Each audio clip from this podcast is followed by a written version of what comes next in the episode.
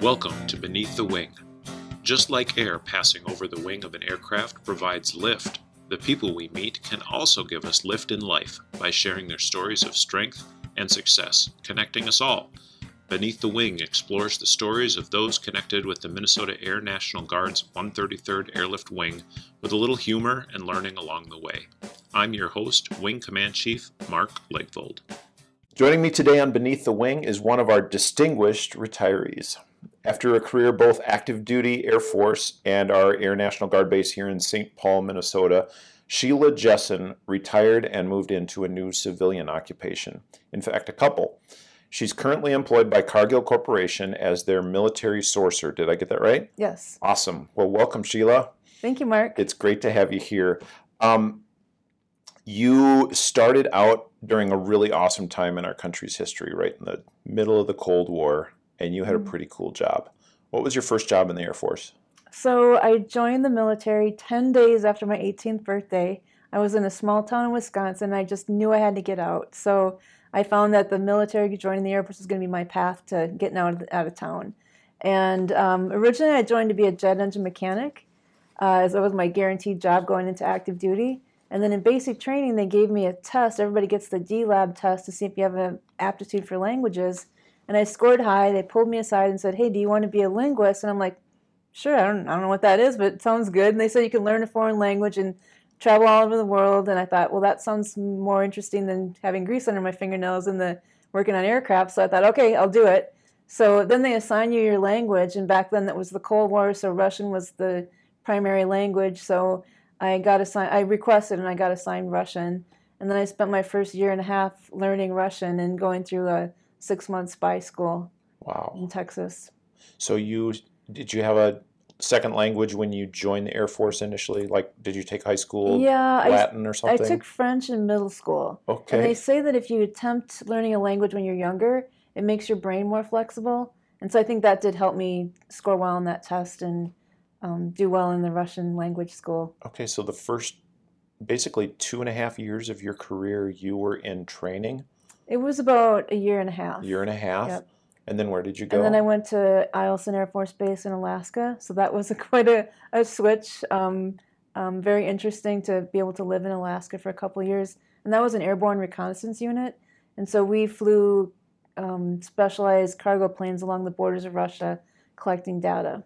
and you were up there listening. I wasn't allowed to fly because women weren't allowed to fly back then. It was deemed a combat mission. And so I was one of the first three women assigned there to do the groundwork, um, to, to translate everything after they brought the information back. So basically, the plane would fly along the border, record a bunch of stuff, Mm-hmm. and then you sat someplace nice. and- Decipher it. Oh my goodness. How many hours of listening and translating did you have on an average, I don't know, average flight? Well, the flights were very long. They would fly, you know, 16, 18, 20 hour missions. And so um, a lot of data coming back. And we had a whole team that was, you know, even the people who flew would come back and do some of the work, the groundwork. And so it was a, a lot of work, A lot of work, Yeah. I'm sure. I'm working sure. shift work. Yep. Did it eventually were you able to fly? Did they change the rules? So they were starting to. So this was in the early '80s. Uh, they did change the rules at like right around the mid to late '80s, and I was offered the AWACS to go down to Eielson. or- or AWACS is a AWACS is the Airborne Warning and Control or something like that. I don't know exactly what it stands for, but it's the plane with the big black and white circling dome on top. Mhm. And um, they were going to send me to Elmendorf for that, or I could go to back to Monterey and go to intermediate Russian. And I was Monterey, like, more, California, yeah, I was Alaska. like, I was like, more Alaska or California. I'm like, I'll take California. Good call. Choose door, door number two. Yeah. so then after that, they sent me to Berlin, and that was the bulk of my Russian language career was in Berlin, Germany. I spent six years there, and I was there during the time that the wall came down. So that was really interesting. What was it? What was interesting about? I mean, you and I were alive when we watched. I watched that on TV because I was just getting, just graduating high school that year, and I mean, to me, that was so much of growing up was that Cold War mentality, Mhm. and that that wall signified more than just a barrier between East and West Germany. It, it signified kind of a barrier between people Mhm. and cultures. Um, what was it like being there? I mean, could you feel that sense Oh of? Oh my gosh, yeah.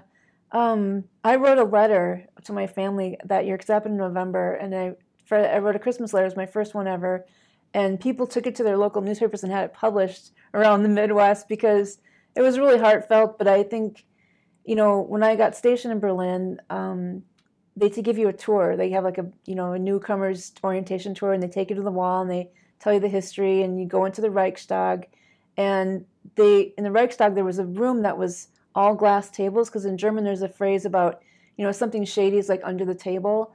So they wanted glass tables so that nothing could be under the table. You couldn't hide anything. Mm. So when they described that, that was going to be where they had the future unification discussions. And the wall had been built in 1961. I was born in 1962, so it was my whole life. And I thought, well, that's never going to happen. Like the wall's never going to come down because my whole life it's been there. And so then when a unification, when the wall did fall, it was like hard to believe. But I felt like my in my letter I said, you know, we don't know what it's like to be divided like that. Imagine one day a wall comes up and half your family's on one side and the half, other half's on the other side, and you've been separated for 30 plus years. Like, we don't know how good we have it. We take things for granted.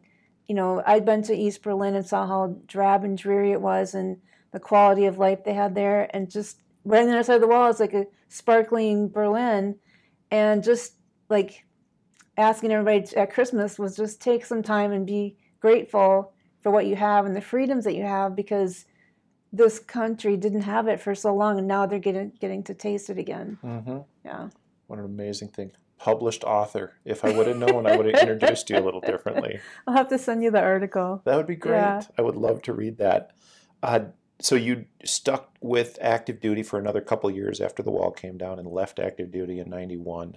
Am I Mhm. getting that right? Uh, actually left active duty in 88, but I stayed in Berlin Oh, and I got a defense contractor job. So I ended up staying in Berlin until after 91. And when the wall came down, my job was, you know, kind of doing some spy work around the Russians. And when they all went home, my job kind of evaporated. So then I came back to the US. can I call you a spy? I'm a retired spy. it sounds so cool. Uh, so retired spy, yeah. uh, but you left left Germany, Yes. um, kind of right there at that tipping Mhm. point in a military career where you're Yep. right around that nine, ten Mhm. years. Might as well make it a career. Maybe I shouldn't. hmm What was your decision point? Why didn't you stick it out at that point with the active duty side? So when I got out in '88, I was having a lot of like. Now and nowadays they call it a quarter life crisis because it was in my late 20s. But I was wondering what is my skill sets going towards. So during the time I was in Berlin, the U.S. had been invading Panama and invading Guatemala or uh, Grenada, and we were doing some really. I think maybe that was during the first Iraq War too. I can't remember. But anyway. Um, the Germans were really outraged and they were calling us murderers. So I remember I was running on the base. There was a, a road around the flight line in Berlin, and there was a giant fence around it, and I was a chain link fence, and I was running on, inside the fence, and the Germans on their side of the fence were screaming at me, calling me a murderer. And I was like, I didn't, I didn't murder anything. But then I'm like, wait a second, I am part of this military-industrial complex, and I was starting to have second thoughts about like, I know that what we do is important and has to be done, but do I want my talents to be supporting that or not? So I went to my art professor and I'm like, I'm having all these questions. And she told me, You're having a midlife crisis, which she was dead on. And so that was what made me decide, you know, for the rest of my career, maybe I want to put my energies into something that I could, you know, believe in. That, that, um, so I was just having that, like, why am I here moment, right? Mhm. So that's why I got out. So belief kind of drove you hmm to make that decision. hmm Um, went back to Wisconsin. Came back to Wisconsin briefly, but then I landed in the Twin Cities. And then I faced what a lot of veterans face is when they get out of the military, they come back home and they don't know anybody. And then it's like trying to like build a whole new community around yourself and find a job when you don't know anybody. So I faced a lot of those initial transition problems that a lot of veterans face even today. hmm Yeah. When you came back to the, I guess eventually the Twin Cities area here, you had that break in service, but then hmm you landed back in uniform. Um, Yeah. What brought you back? that sense of community? So I, never really found my niche. I, I would get a job uh, as a female veteran. I I wasn't taken seriously. My work experience wasn't valued. Um, I was turned down for jobs that should have been an easy, you know, hire. Um, so I ended up doing administrative type work, and just like every two years, I get bored and I get a different job. And so then I I realized, you know, I kind of miss that camaraderie. I miss the military the aspect, you know. And so when I looked at going back in, I met a recruiter at the state fair, an Army Guard recruiter, and so uh, uh, Clayton was his name. So he said, "Hey, you want to join the Army Guard?" I'm like, "Well, what I really want to do is be a recruiter because I felt like I got a lot out of the military." And I'm like, maybe I could give that back by helping other people make that decision, right? Because I got my education out of the military, I got to travel, see the world, you know, I was doing something important. And so I'm like, maybe I can help other people find that path too. Mm-hmm. And so I ended up as a recruiter in the Army Guard for a couple years. I joined in 1998. They gave me a chance. And then, uh, then I was like, wait, what am I doing in green? So then the Air Guard had an opening over here. So then I landed here in 2000 was it um, one of the questions that I've asked on the podcast here is are, we getting it right? And when it comes to how this level, this degree of equality in mm-hmm. opportunity for women versus men, especially during that time, you're mm-hmm. saying that in the civilian sector it just wasn't Mm-mm. recognized. I mean, you're a Russian linguist and a retired spy mm-hmm. and you're taking administrative positions that i mean it, to me that sounds absolutely ridiculous in this day, day and age. And then you came back to the military. Why? Because there was better opportunity for you? Yeah we, part of it was just missing it right? Like i sure. it had been part of my formative years and i kind of missed it. And i also because i wasn't finding my path in the civilian world and i felt like i was just treading water like not getting anywhere. Um, you know, I had, I think one of my key moments when I was in that transition, when I got out in 91 and came back here, I applied for a technical writer position. I, had a, I, had a, I hired a headhunter to help me find the right role. And he said, This is a great role for you, and this is a great company. And when I interviewed, I had a great interview with the engineers. It was at a medical device company. And then the HR lady called him and said, she's lying because there's no way she did all the things that she was said she did. So I probably looked like I was 19 because I was really youthful looking, but I'd been in the military for 10 or 11 years with, mm-hmm. you know, working with the government. But she didn't believe anything that I was on my resume or what, you know, said I had said I did. And and rather than just like saying, well, screw that company, I'm going to go find something else, I just gave up. I thought, well, that door is closed.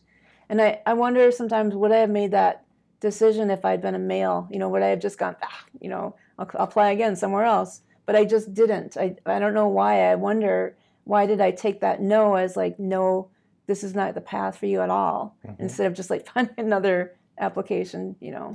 So now you've made that transition after retiring successfully out of the military and mm-hmm. having a you know brilliant and successful career out here. You went back to the civilian sector. Is it better? I think it's better. I think there's a lot more support now um, for hiring veterans. Um, and I think women veterans still have a little bit more of an uphill battle internally and externally. Mm-hmm. But I think it's way better than it was when I transitioned out the first time. Understood. Um, still a ways to go, right?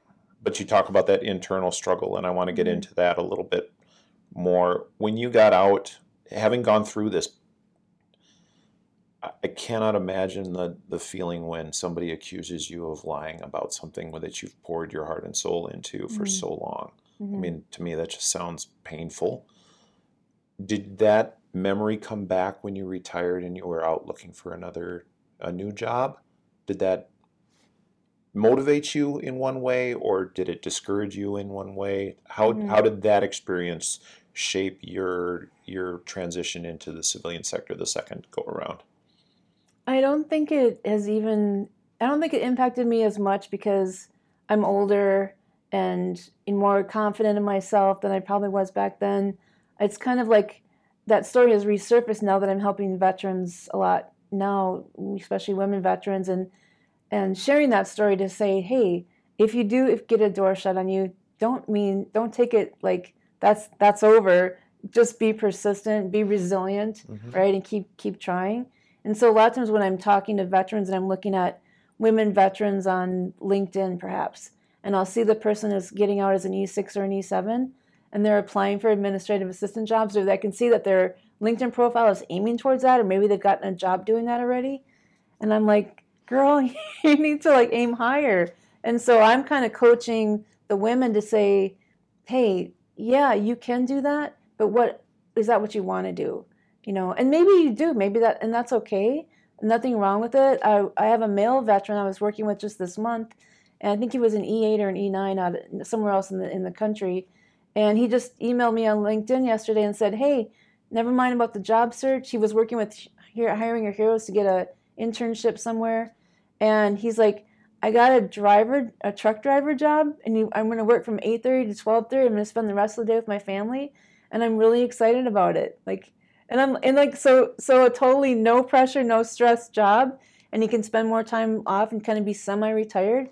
And I'm like, good for him. Like, Mhm. he doesn't have to go land another corporate job when you get out. So it's really a personal choice. But I also think women need to own their accomplishments and own their value and find those roles because the men are doing it, so we should be doing it too. Agreed. Yeah. Agreed. And and giving that good hard look and saying, you know, wow, the military gives so many good opportunities to people, regardless of where they start out in Mhm. life. You know, small small town in Wisconsin, or uh, I, I had a guest on that grew up in South Side of Chicago and was already accomplished in his civilian career, and then decided to join the military. I mean, anyone from any facet in life can get some of those really good skills. Mhm. I mean, can become a spy. How awesome is that, right? Um, so now you're recruiting for Cargill. Is it a is it a recruiter job? Yeah, so even when I was applying for it and interviewing for it, I was confused because they were using this word called sorcerer, and I didn't really quite know what that meant, but I thought, well, it must be like a fancy word for recruiter. Okay, for just in case, I want to make sure we're clear. It's not sorcerer Right, for Cargill. Pointy hat and yeah, like a witch's wand. Sorcerer. Sorcerer. Okay. Yeah. And so what a sourcer does in, in corporate America is they are like internal headhunters. And so they're um, searching for talent. They're doing the outreach piece. The recruiters do the full cycle recruiting where they post the job, they interview the candidates, they recommend them to the hiring manager, then they make the offer. But the sourcer's kind of like outside of that. And they're just like, the recruiter might say, Hey, I have a really hard position to fill. Can you go and find me some people? So we go out on LinkedIn and try to like attract talent and say, hey, we got this great opportunity. Would you be interested in talking to me about it? So we're kind of like, you know, warming them up, getting them interested. And so I specifically work on military and veteran sourcing. So trying to get more people into the pipeline for Cargill for who are military veterans. Are you the only person that specializes in finding military leads for Cargill? I am. Okay, that's Yes. a lot. Yeah. I mean, it's a it's a big It's a big military, company. and it's a big company. Yeah. That's a lot of uh, lot of responsibility, which I think is requisite with your resume, Yeah. right? Well, and you can't boil the ocean, right? And so it's like you can only do what you can do. Um, there's this uh, little story I've heard about, like seeing somebody on the on this beach, and they there's all these starfish that have gotten stranded on the beach, and they're picking them up and throwing them one back one back into the ocean. Yeah. And somebody came by and said, "What are you doing? You're never gonna be able to save all these starfish." And like, well, I can save this one, and then they throw that one in. So it's like I can just help the people I can help, and I'm happy with that. You know, I wish I could help all of them, but I'm I'm limited in time and you know um, ability. So I'll, I'll help the ones that I can reach and help. And the same thing when I was a recruiter here, right? Can't recruit everybody, Right. but you just help the ones that show up at your doorstep or that you meet at a high school or whatever. Sheila, I got a great uh, when I ask when I tell people, like, "Hey, I'm having so and so on the podcast. Do you have any questions that you would want me to ask them?" I got a great compliment for you in the form of a question. Oh, Uh, your recruiting style was described as making the recruit feel like they were the only person in the world you were working with. oh, How do you do that? What what does that boil down to? I mean, you were just yeah, talking about saving starfish, yeah, and that made me think of that. You know, that starfish in your hand is probably the most precious starfish in the world at the time. hmm Where did you get that ability of of caring for the individual while you still have this whole ocean, worth that you want to boil, right? Yeah. How do you do that? Um, I I think I I take each person as they come, right? And each person has value and special uniqueness about them, and like I wanted to find that, and I wanted to like connect with them and like help them understand what joining the military was going to be about, pros and cons. And I always felt like if I was giving them a full picture, then they would be joining for the right reasons. And if they join for the right reasons, you're going to have a happy troop out here, right? And you're going to have good morale. And if they if what I tell them is something they go, "Oh, that's not going to fit for me," then I'm like, "Good, don't join. Please don't." Right? And so I felt like I was more focused on the person than the numbers, right? Because if I was focused on the numbers, then I would be pressuring you and like, "Oh, I got to get this person in," and you wouldn't feel like they really cared about you. You'd care, feel like I only cared about a number. But I really actually truly did care about the person. Mhm. What and if they if it wasn't right for them, I would be happy if they didn't join, right? Um, because it wouldn't be it wouldn't be a win for the wing either, right? Because if you end up get, if I trick someone into joining, and then they're really unhappy, then you've got all kinds of new problems. You don't you don't want to work with somebody who's unhappy or thinks that recruiter tricked them. And so I think it was really just that being authentic and being focused on what's right for the individual, not I got to get a number today, right? Yeah, that has translated and infected the culture that we have out here at the at the wing. I mean, I this is a place. It's a good organization. It has 1,200 people in it, Mm. and of those 1,200 people, many of them who are now old folks like me, Mhm. um, they were recruited in by you and made to feel that way on their first steps on their journey out here. How many Uh, people do you think you've impacted? So I believe I've recruited over 600 people into this wing. Um, uh, so half, you know, uh, and of course some left and and you know didn't stay around, which is fine too. Even my own nephew, he served nine years, and then he said he was got a good growing career at a big corporation, and he said I think I'm going to focus on that. I'm like, yeah. I'm like you. You did more than most, right? You You signed up, you served, you d- deployed. You have nothing to be embarrassed about by leaving. Right. Um, so yeah, well, that's great to hear, and you know, I'm so proud of the people that are out here that I helped recruit, and I'm just like honored that I was get, got to be their recruiter. Yeah, I- mean, even the questions that I got from people that, that said, "Oh, you're fantastic, you're interviewing her," because they just think back of how you taught people how to treat people when hmm. they come into our organization. Is that something you've been able to carry into Cargill? Yeah, definitely. I mean, I'm obviously my style of recruiting hasn't changed. I'm going to continue to be the same person I am, and so I think that you know when I talk to somebody, like I'm working on a program right now, helping um, veterans get into manufacturing, and you know I I talk to a I'll call up somebody and they'll say, oh, I'm heading to Pittsburgh, and I'm like, oh, I don't have anything located in Pittsburgh. I can't help you join Cargill, but hey, as long as I got you on the phone, let me tell you a little bit about how to use this tool to find a job in Pittsburgh. Because I want to leave them with something of value that's going to help them in their job search. I don't want to be like, oh, we can't help you, goodbye, you know.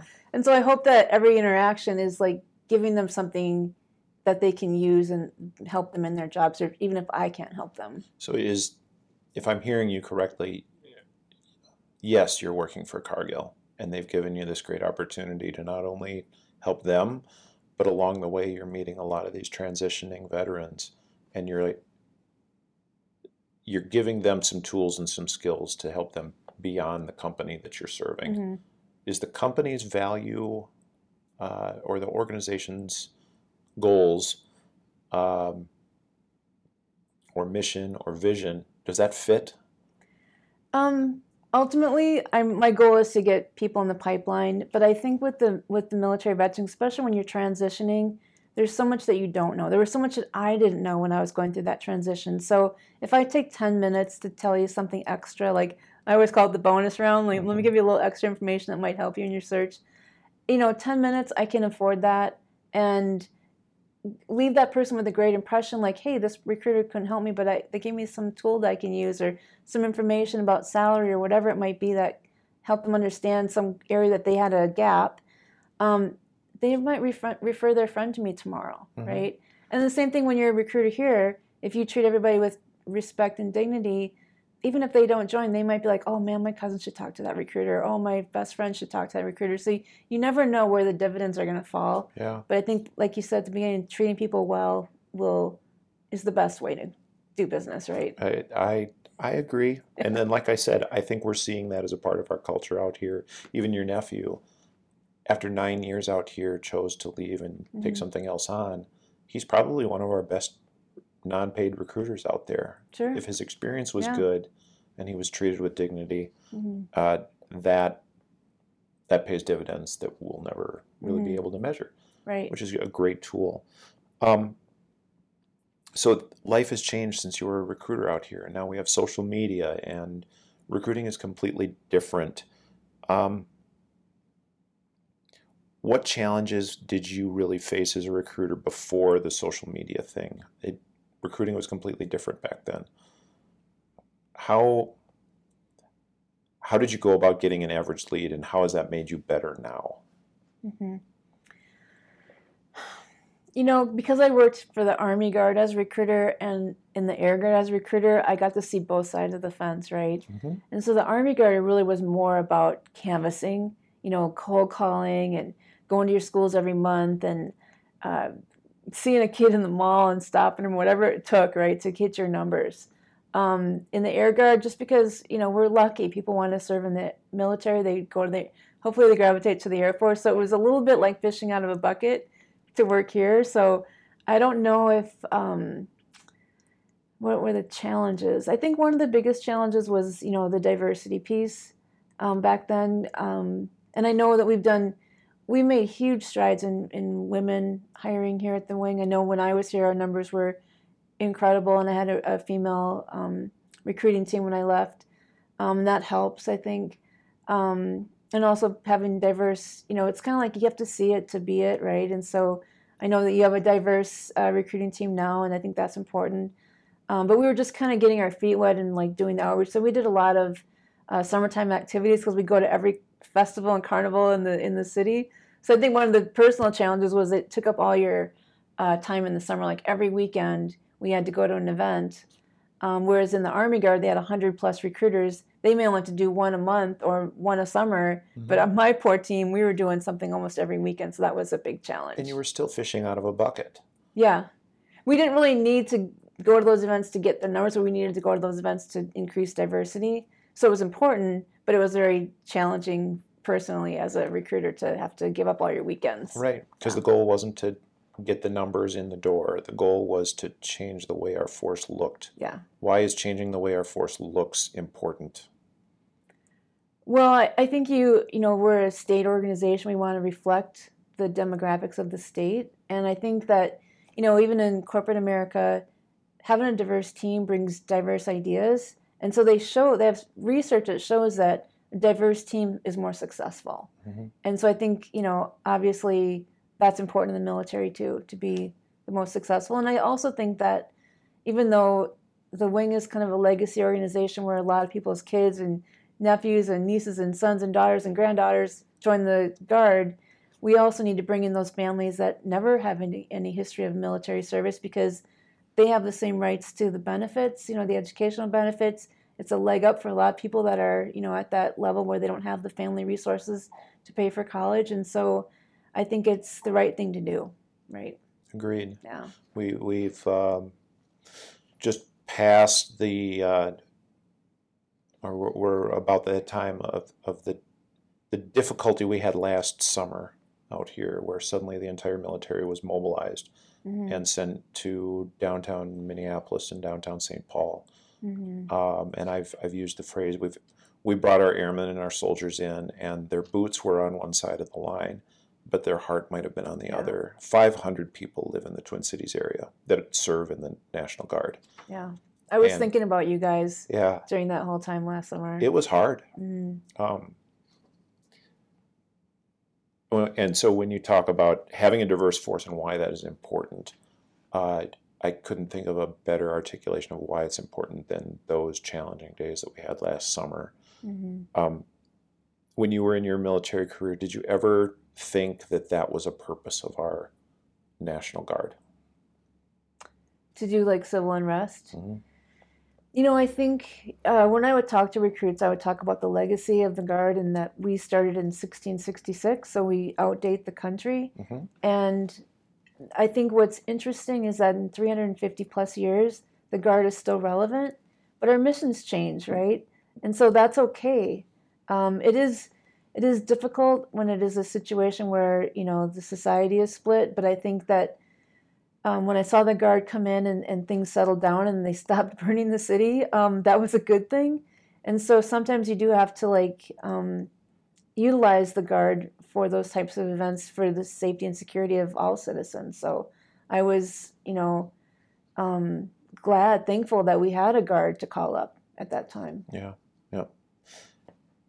I've been talking with Sheila Jessen, published author, retired spy, and uh, current military sourcer for Cargill. We're going to take a break and hear from one of our newest recruiters here at the Wing, and then we'll be right back. Stick around. Hey, you guys, this is Staff Sergeant Galucci with the 133rd Airlift Wing Recruiting Office, the new recruiter over here. I was just uh, trying to introduce myself to you guys and talk about some rewarding careers we have for any family or friends you may know that are looking to, to uh, enlist over here. We have aircraft maintenance, aircraft fuel systems, uh, and plenty of other rewarding careers with very nice bonuses. Um, if you guys have any questions or would like to contact me, you can get me at 612 713 2035. 612 713 2035. I look forward to hearing from you. Welcome back. I've been talking with Sheila Jessen, one of our distinguished retirees here from the 133rd Air Wing, and we've been talking a lot about recruiting and bringing new members into a career, whether it's with uh, Cargill Corporation, where she is a military sourcer, or uh, into the military and talking about people's opportunities that they're given when uh, joining the military service. Um, I have been told, Sheila, that you are not a morning person. Is that true? That's true. So, how do you get up in the morning and get yourself motivated after a career in the military where it's like we do more before four o'clock in the morning? That great commercial from the army. Mhm. How did you motivate yourself to get up in the morning and do when you're just not a morning person, or was it just I just have gotten sick of waking up in the morning and now I'm declaring it I'm not a morning person now. You know what's funny, Mark, is Yeah. that when I was a kid in, in middle school, I was a paper girl. You delivered papers. I delivered newspapers Okay. before school Oof. for like four years. So like from middle school and then a little bit into high school. And so I always say that I used up all my early mornings when I was in, in school. Um, so I can do it. Um, and you know, of course, in the military, when I was on active duty, it's just you have a schedule and you meet that schedule. No big deal. You're used to it, basic training and onward. Um, when I joined the Army Guard, the funniest thing was I didn't know what time that they would make me start, but I'm like, it's the Army, so it's probably like oh dark thirty, right? And so, but I didn't want to ask because I didn't want them to think that was a, a consideration. uh-huh. Um, and then when I got hired and they said, okay, well, what time should I come in? And they said, oh, you know, whenever you want. And I'm like, yes. and this was the army. yeah. And the reason why is that recruiting, you can't call kids at seven o'clock in the morning, right? Of course. And so really you kind of start a little bit later. I don't know what your recruiters do today, but I kind of like, you know, I'll come in at like 8:39 and then I'll work till 5:30, 6 or or later sometimes, you know, like doing late Sometimes the kids can come after school Mhm. and you're doing a lot of paperwork, and everybody else on the base is long gone at four o'clock, and you're still there doing paperwork or meeting people. And so it was kind of like uh, adjusting your schedule for the audience instead of like meeting a military punch clock. Um, so actually, recruiting was a good uh, job for me for my non-morning person. so you could capitalize on your it, it non-morning worked person. perfectly. It was it was a perfect match. Perfect. Um, yeah, and so I think I think that's fine. And now that we're doing COVID, um, I don't. I've been working from home since last March, and I'm still working from home, so I don't have to like get up extra early to get dressed and go somewhere. And so it, it's working out good right now it, too. it is kind of nice. I, I took the opportunity during our, our year this past year and tried to do this type of job, which is very people centric, from home. And I took one day where I teleworked and set up the office and Mhm. took took digital meetings, and you know, as an old old person out here to try and do that, I learned a lot about just being self motivated. hmm Um, what did you learn transitioning from a place where you have to be at work and be seen at work to that telework, uh, work from home? Um, what did you learn about yourself during that process? I think it was a pretty easy transition for me. I think I was, you know, more fearful about the pandemic than I was like I'm like I'm so thankful that I would had the ability to work from home. So I any inconveniences or different ways of learning different ways of working was fine. My job is primarily talking to people on the phone all over the country and so I don't really need to be sitting in an office at the corporation to do that job. You do miss out on the teamwork aspect and getting to see your coworkers in person, but I have members on my team who live in California who I've never even met. Hmm. And so we, we, we work, to, work together very well. So I think that it's the pandemic has allowed corporations to realize that there's different ways of doing work. And if you don't need somebody to be in the office, maybe they don't need to even move to Minnesota. And so it also allows for maybe more diversity and inclusion in your hiring practices because a lot of people don't want to move to Minnesota, right? And so now you can recruit somebody from Atlanta and say, just stay there. Mm-hmm. And so um, I think there's some wins in this whole pandemic thing, you know, and I think that it is changing the way work is thought about now. So I think it's, you know, for even though it's tragic, there is some silver linings in the way businesses do work now in the future. Yeah, We'll see. I'm thinking Yeah. back to your your time as a linguist, sitting at Eielson Air Force Base, which is in Fairbanks, Alaska. hmm Which, if you don't know Alaska, that's the cold part. Um, and now that kind of work, where you weren't on the plane and you Mhm. were listening in a box after they got back, that probably could have been done in Atlanta I think it might be or now. California. I think it is doing being done that way now. it just makes makes better sense, I guess. yeah. Amazing. Things have come uh, so far when it when it comes to the way corporate structure is made up and people are able to work from different places, even in the military. Now we're seeing. Um, I just spoke to a young man yesterday who's working in communications, and he- he's in the military, and it's a telework schedule. Wow. And to me, that just seems so weird. Um, I've always been in a have to be here kind of job, whether it was, you know, as a firefighter, you can't telework firefighting and you can't telework security um, or police, law enforcement. Uh, but so much of what we do in the military is changing. hmm Um, okay, so usually in the second portion, we do we shift gears a little bit and have a little bit of fun, talk about people not being a morning person, and that usually works. So let's do some quick questions. Okay. These are short answers, um, not a lot of thought given. Just a quick one word answer. You ready? I'm ready. Favorite er- 80s hair band?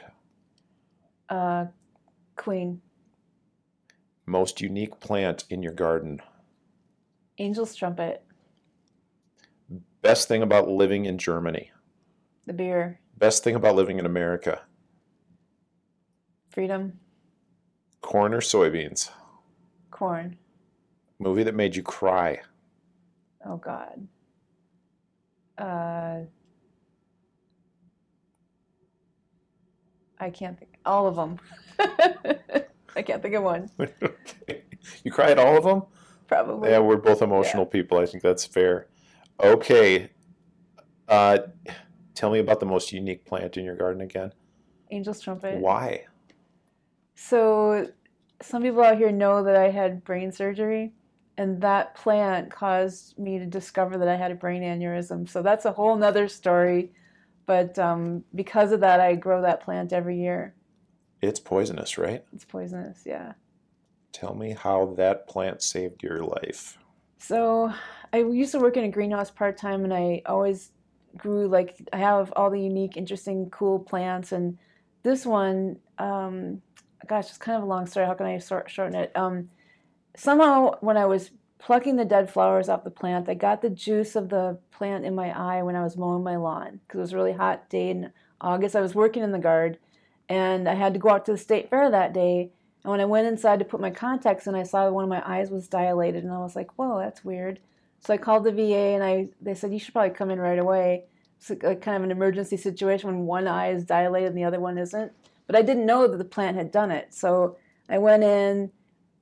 They did some tests and CAT scan, and I said I did touch this poisonous plant. So they looked it up. It turns out that plant has a toxin that paralyzes the smooth muscle of your eye. So they're like, you're fine. Just a temporary situation. It'll go away in a couple days. Go home. You're fine. I was like, whew, good, you know. So the next morning, I got a phone call, a voicemail, and it said, yeah, we got your CAT scan results back, and you have a brain aneurysm. And I was like, what? and it was the VA, so they're super cash, and they're like, "Hey, call us next week because it was veteran, it was a um, Labor Day weekend." They said, "Call in on Tuesday and schedule yourself for an MRI." I'm like, "Okay, it must not be too serious." So I get the MRI. They say you have a, a brain aneurysm, and so Doc Hamler got involved, helped me find a really great brain surgeon, and so a couple months later, I was having brain surgery, but if that wasn't for that plant, I never would have known. I was walking around with a ticking time bomb in my head. So that plant saved my life. And the title, the name of that plant is Angel's Trumpet. And it's just like, it kind of gives you chills to think about Yeah. that plant gave me the alert that I had a serious problem. I was just thinking about this angel on your shoulder blowing a trumpet in your Yes. in your ear. hey, So, and, and I mean, I have to say, the wing and the air guard was so gracious to me during that time. I was out for five months, and uh, the general at the time, General Casalter, sent me a letter saying, "Sheila, just get better. Don't worry, we got you." And so I, I had the time to like heal and not be worried about my job or getting back quickly. So I was so grateful and so thankful for how I was treated during that time. So, thank you to the wing. hmm we uh, we like to say we take good care of people, Mhm. and we like to say that the guard is family. Um, And I felt it for sure. it's it's powerful that you did. Uh, now that you've been in corporate, hmm how are they doing? You know, I think they're pretty good. You know, I'm, every company is probably different, so I can't really speak for the whole corporate world. Um, you know, I think the the bottom line is like when people get laid off or get terminated or they restructure or whatever, the corporation is going to do what's best for the corporation. So it's a little bit different, right? You have to realize that they're not going to like take care of you the same way that the guard took care of you, but at the same time, you're also a free agent and you can go find another job anytime you want. So there, it's a two-sided coin. So it's different. Yeah. But I think you know companies have really good benefits and good you know, uh, uh, you know if something like this were to have happened to me at the corporation, I'm sure I would have had long short-term disability and things like that would have kicked in and taken care of me too. Just Mhm. yeah, I felt like I was lucky that it happened when I was in the Air Guard though, because I felt really blessed. This place does have. Hate to trumpet our own horn here, but it, it does have. That's part of the culture. It's Mhm. also part of the structure. hmm um, where we do want to take good care of the people because we know there are days where we call on people to do awful and terrible things, and if we don't take care of them on the front end, um, it, it can go very wrong. hmm And it's good to be able to rely on the people that you serve most closest with hmm and have that type of culture. Um, and they supported me like on Caring Bridge. I remember I used to get messages from everybody, and uh, somebody from finance brought me cookies, and actually they brought them to the recruiting office, and the recruiters ate them all, so she had to make them again. you've got to be kidding. I take back everything I said about taking your. They ate all your cookies. it's it's a funny story, but anyway. But But no, the, everybody was so uh, caring, and it was like it made the worst thing that had ever happened to me not be so bad. Yeah. Yeah. Thanks for sharing your story Yeah. about Angel's Trumpet. I was hoping that you would get into it because I had a great conversation with another one of your your close people that you used to work with out here, and um, it, it wasn't sure if you were willing to share that story. Yeah. So Well, and thanks Doc Hamler too, because I may not have had such a good surgical outcome if I hadn't he, he hadn't lined me up with the best brain surgeon in town. So that was another blessing that came from the guard too. Mm-hmm. yeah, we Yeah. we work with some really amazing people, and Yeah. and for those folks that aren't familiar, uh, Doc Hamler, who you're speaking of, Mhm. uh, used to be a part of our organization out here. He's also very well established in the civilian sector in, in medicine. Yeah. Uh, so knows He's a cranial surgeon on the outside at Yeah. that time, so he knew all the brain surgeons in town. So he found the right one for me. certainly Yeah. a, a very very smart and well networked doctor, Yes. which is great. Uh, he was also a, a groundbreaking individual out here, Mhm. um, first African American general officer that we had in Mhm. the state of Minnesota. Um, so I'm, I'm getting to that. Uh, you got a degree from the University of Maryland Global Campus hmm back in 1989 before online learning. hmm How did you do that? So uh, when I was stationed in Berlin, I had a supervisor who really wanted to get all of his troops educated. So every semester he'd bring the class list in. So University of Maryland had had classes overseas, and they were nighttime classes for you know adult soldiers and airmen. And so I was like, oh, you know, I was having too much fun. I was in my 20s and I was on active duty, and I was just having a good old time. And Mhm. but he would be like, "Come on, what class are you going to take?" So I'm like, "Oh, I'll just appease this guy and I'll sign up for a class or two. And then I found out, oh, I kind of like this. So he got me hooked. Like I don't know if I would have gotten my degree if this sergeant hadn't like encouraged me nonstop to like take a class, take Mhm. a class. And so then I was able to get my um, education completed, almost completed before I got out of the active duty because I was taking classes at night and I was having to go TDY, so you'd have to make arrangements with the with the professors, like, hey, I'm going to be gone for three weeks and I'm going to miss this test or whatever. So we were able to work around it. They were serving the military population, so they were pretty flexible. But yeah, it was um, I was going to school like four nights a week, sometimes Saturdays too, for two years straight to get it done. So it was a sacrifice, but I think you it's good to make those sacrifices when you're young because then Mhm. you're going to benefit from it later. So I'm glad that I I knocked it out of the park It and cuts got it into done. your German beer drinking time. It did, yeah. I had to get serious and, and study. Yeah, Your degree is in Russian, Russian.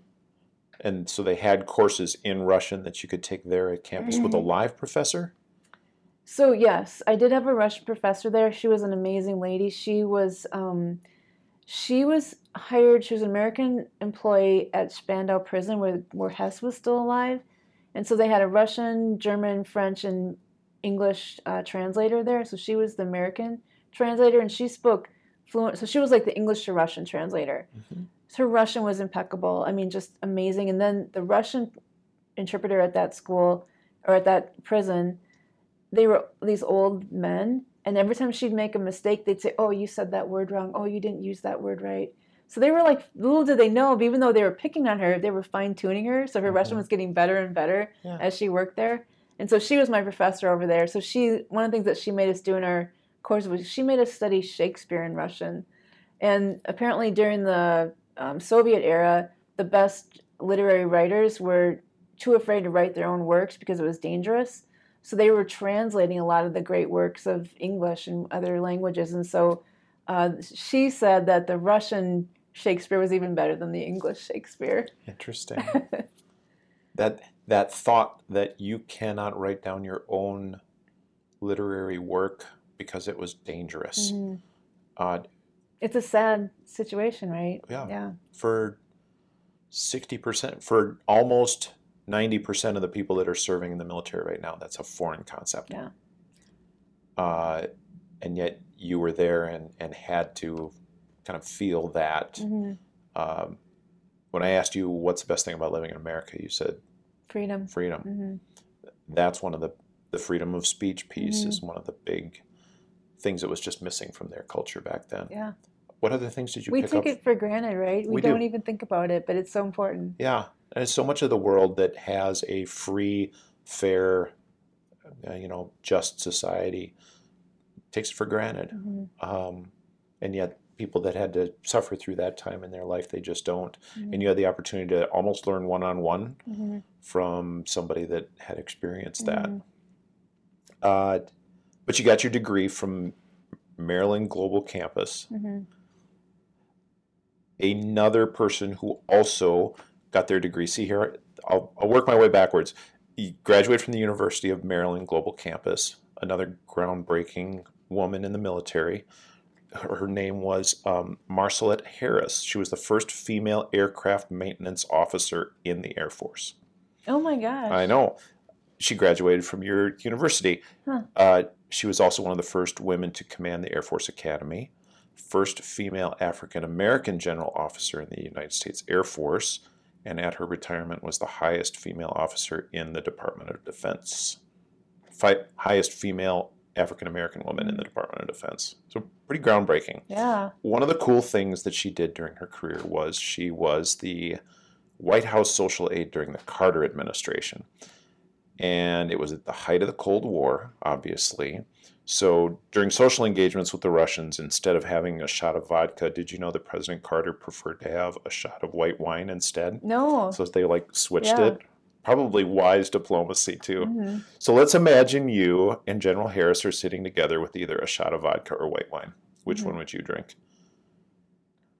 If I was gonna do a shot, I'd do a shot of vodka. Okay. Um, I'd probably do the white wine actually. You But- know, when I was in Russian school, Yeah. um, our professor, our teachers were at the military schools. Our teachers were Russians. So Yeah. when I went through in 1980, 81, they were all like old grandparents age. Yeah. And they would invite you to their house. So the first time it happened, this teacher Ala invited me and my boyfriend to her house for dinner.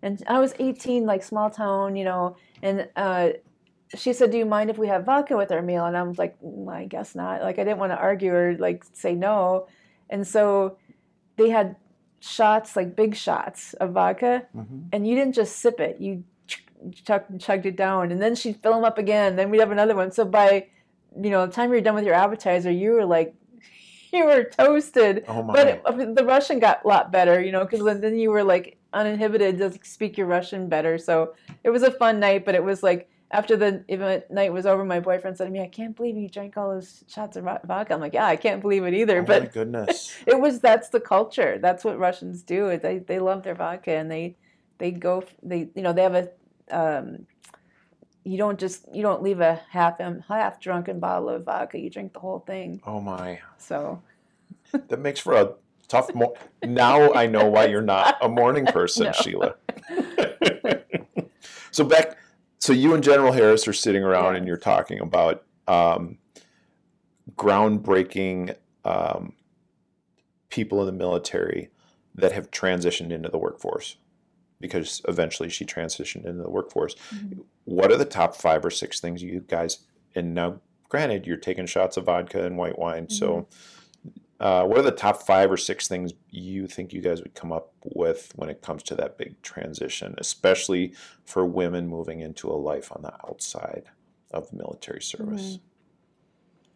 Well, I'm sure that her and I'll have different stories and different notes to compare, but I think some of the things that I see is uh, as a woman veteran, we're kind of invisible.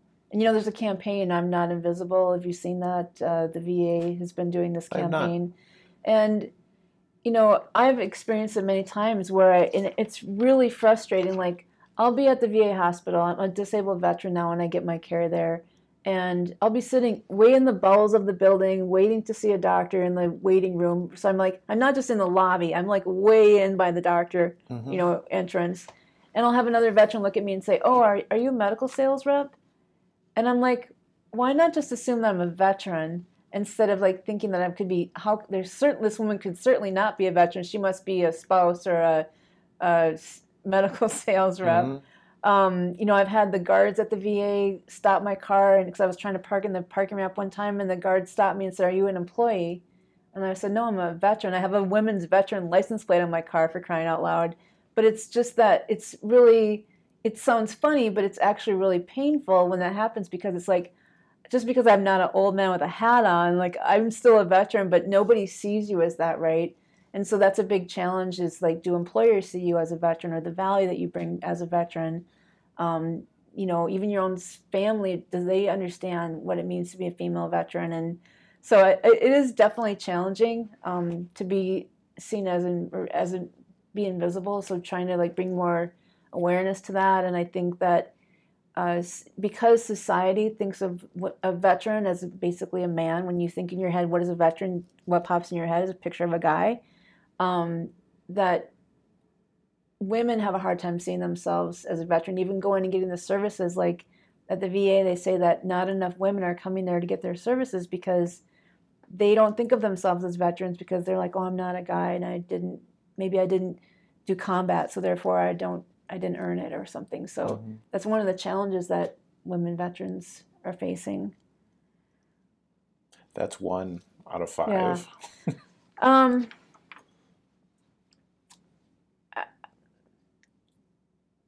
I'd say owning owning what you've what you've done, right? Owning your accomplishments. Um, you know, a lot of times I see women veterans applying too low, like I did for administrative assistant jobs, instead of applying for a operation supervisor at a, at a manufacturing plant or something like that. Um, or uh, there's a person at my company who started out she was an E9 when she got out, and she started out as a HR person, and but she would was probably like I don't know how much she was making, but let's just say she was making forty or fifty thousand in as an HR person. Um, but then eventually they hired her as a plant manager. They took a chance because they really could see her leadership capabilities, but um, so it's like, do we undervalue ourselves? Do the companies undervalue us, or like, you know, how do we get get where we need to be and not be underemployed. And I think men face underemployment, but maybe women even more so because when people look at us, they don't see a, you know, a seasoned veteran, right? Mhm. And so they don't think of us that way. They, you know, I think about the military gives us leadership training at every level, right? Airmen's leadership school and NCO leadership school and senior NCO academy or whatever. Um, in the civilian world, what do they get when they move up to the next level of supervision? They might get an hour on how to like fill out the paperwork on supervising people, but they don't get any kind of the leadership training that we get. So we, it's kind of our superpower, but we don't know how to express that, and we don't know how to get civilians to understand the value that that brings to them. I'm so glad that you brought that up because one of the big questions that I have here, and maybe this comes down to number three in your list of, of things that you and General Harris would come Mhm. up with. How does a military veteran say, I am a good leader on a resume or Mhm. on a job application? How do they actually say those words? hmm Well, I think part of it is education, right? So we need to figure out the new culture that we're entering. And so uh, if a hiring manager asks you, what is your leadership style? Well, unless you know how, how civilians label leadership styles, you may not know how to answer that question, right? So, you know, understanding the, the language that they're going to use or studying civilian leadership styles and then under, being able to say, oh, that one describes me, that's helpful, right? Mhm. That's a good way to, to approach it. So I think, you know, um, there's a, a former Army Guard guy, Eric Alness. He was a 06 over in the Army Guard side. Yep. He joined Cargill and he used to say, um, you should approach your transition the same way you'd approach a deployment. The same amount of effort and care into preparing for that tr- transition because when you're heading over to Afghanistan, you're going to have to learn some language, get ready for the culture, you know, do a lot of extra training. And so if you think I'm just going to float on out of here and then not prepare myself and then I'm just going to land a job, it's like you're going to get what you put into it, right? And so I- talk a lot about um, building new muscles. So you shouldn't just wait until the day before you get out, like, oh, maybe I should start like spiffing up my resume. It's like, no, you should start two years ahead of time networking and preparing and learning how the process works so that when you get to that end point, you're ready to make that successful transition. It'll Do be you- smoother. Do you think that okay, you've told two stories now about Mhm. two guys that transition. One was looking for a different work-life balance than the military and took that job as a truck driver Mhm. and happy as a clam because now they have that Yeah. a better sense of work-life balance. The other said prepare like it's a deployment and do you think that veterans should look up when they transition out of the military, look across for like the same status level job or like you've said so many just look down Mhm. and take a different level job that isn't necessarily fitting their their capabilities Mhm. but then eventually that company sees them and hires them as a plant manager Mhm. what's the right approach I think the first step that a lot of people skip is what do I want to be? What do I want to do? Um, you know, taking that time for introspection because sometimes they're just like, I need a job, and they start applying for jobs, and then they get a job and they're like, I don't like this, I, it's not a good fit, Mhm. and so I think taking that extra time to like think about who do you want to be, it's a great opportunity to reinvent yourself. Maybe you've been in logistics your whole military career, but you don't like it. Well, why would you want to go do that again, right? And so thinking about what will make you happy, how do you want to spend the next 10 or 20 years of your life, and like maybe you need to take a you know a 90 degree turn and do something different. Um, or maybe you really like what you're doing and you want to continue it and like i need to network and find out who's doing that in the civilian world and start figuring that out. But i think unless you take that little bit of extra time to like do some introspection you're going to be just flailing around trying to like just get a job that pays you some money but you're not really going to be fulfilled in it or find your niche right? Mhm. So again, take some time and put some work into what you're going to do on the next step. Mhm.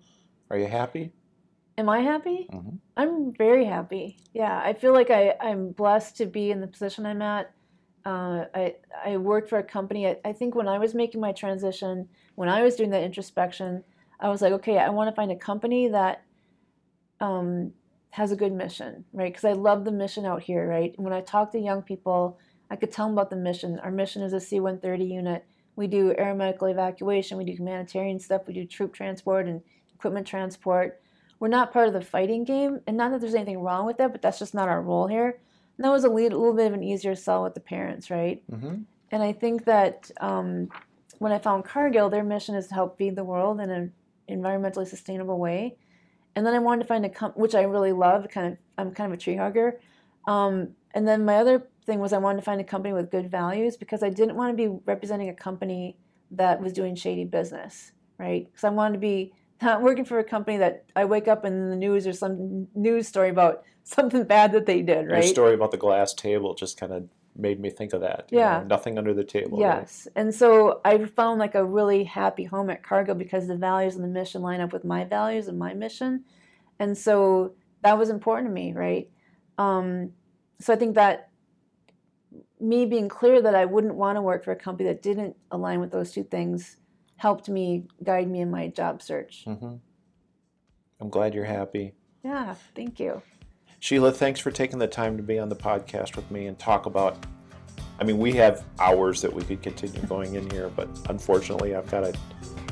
I have a time limit on my on my podcasts here, but the heart and the soul and the values that you brought to your job out here, like I've said, I mean, over half our wing has been impacted by you. Thanks for making such a good impact on our wing and continuing that impact with veterans that you're working with now, especially in your civilian career. So I appreciate you being on the pod with me.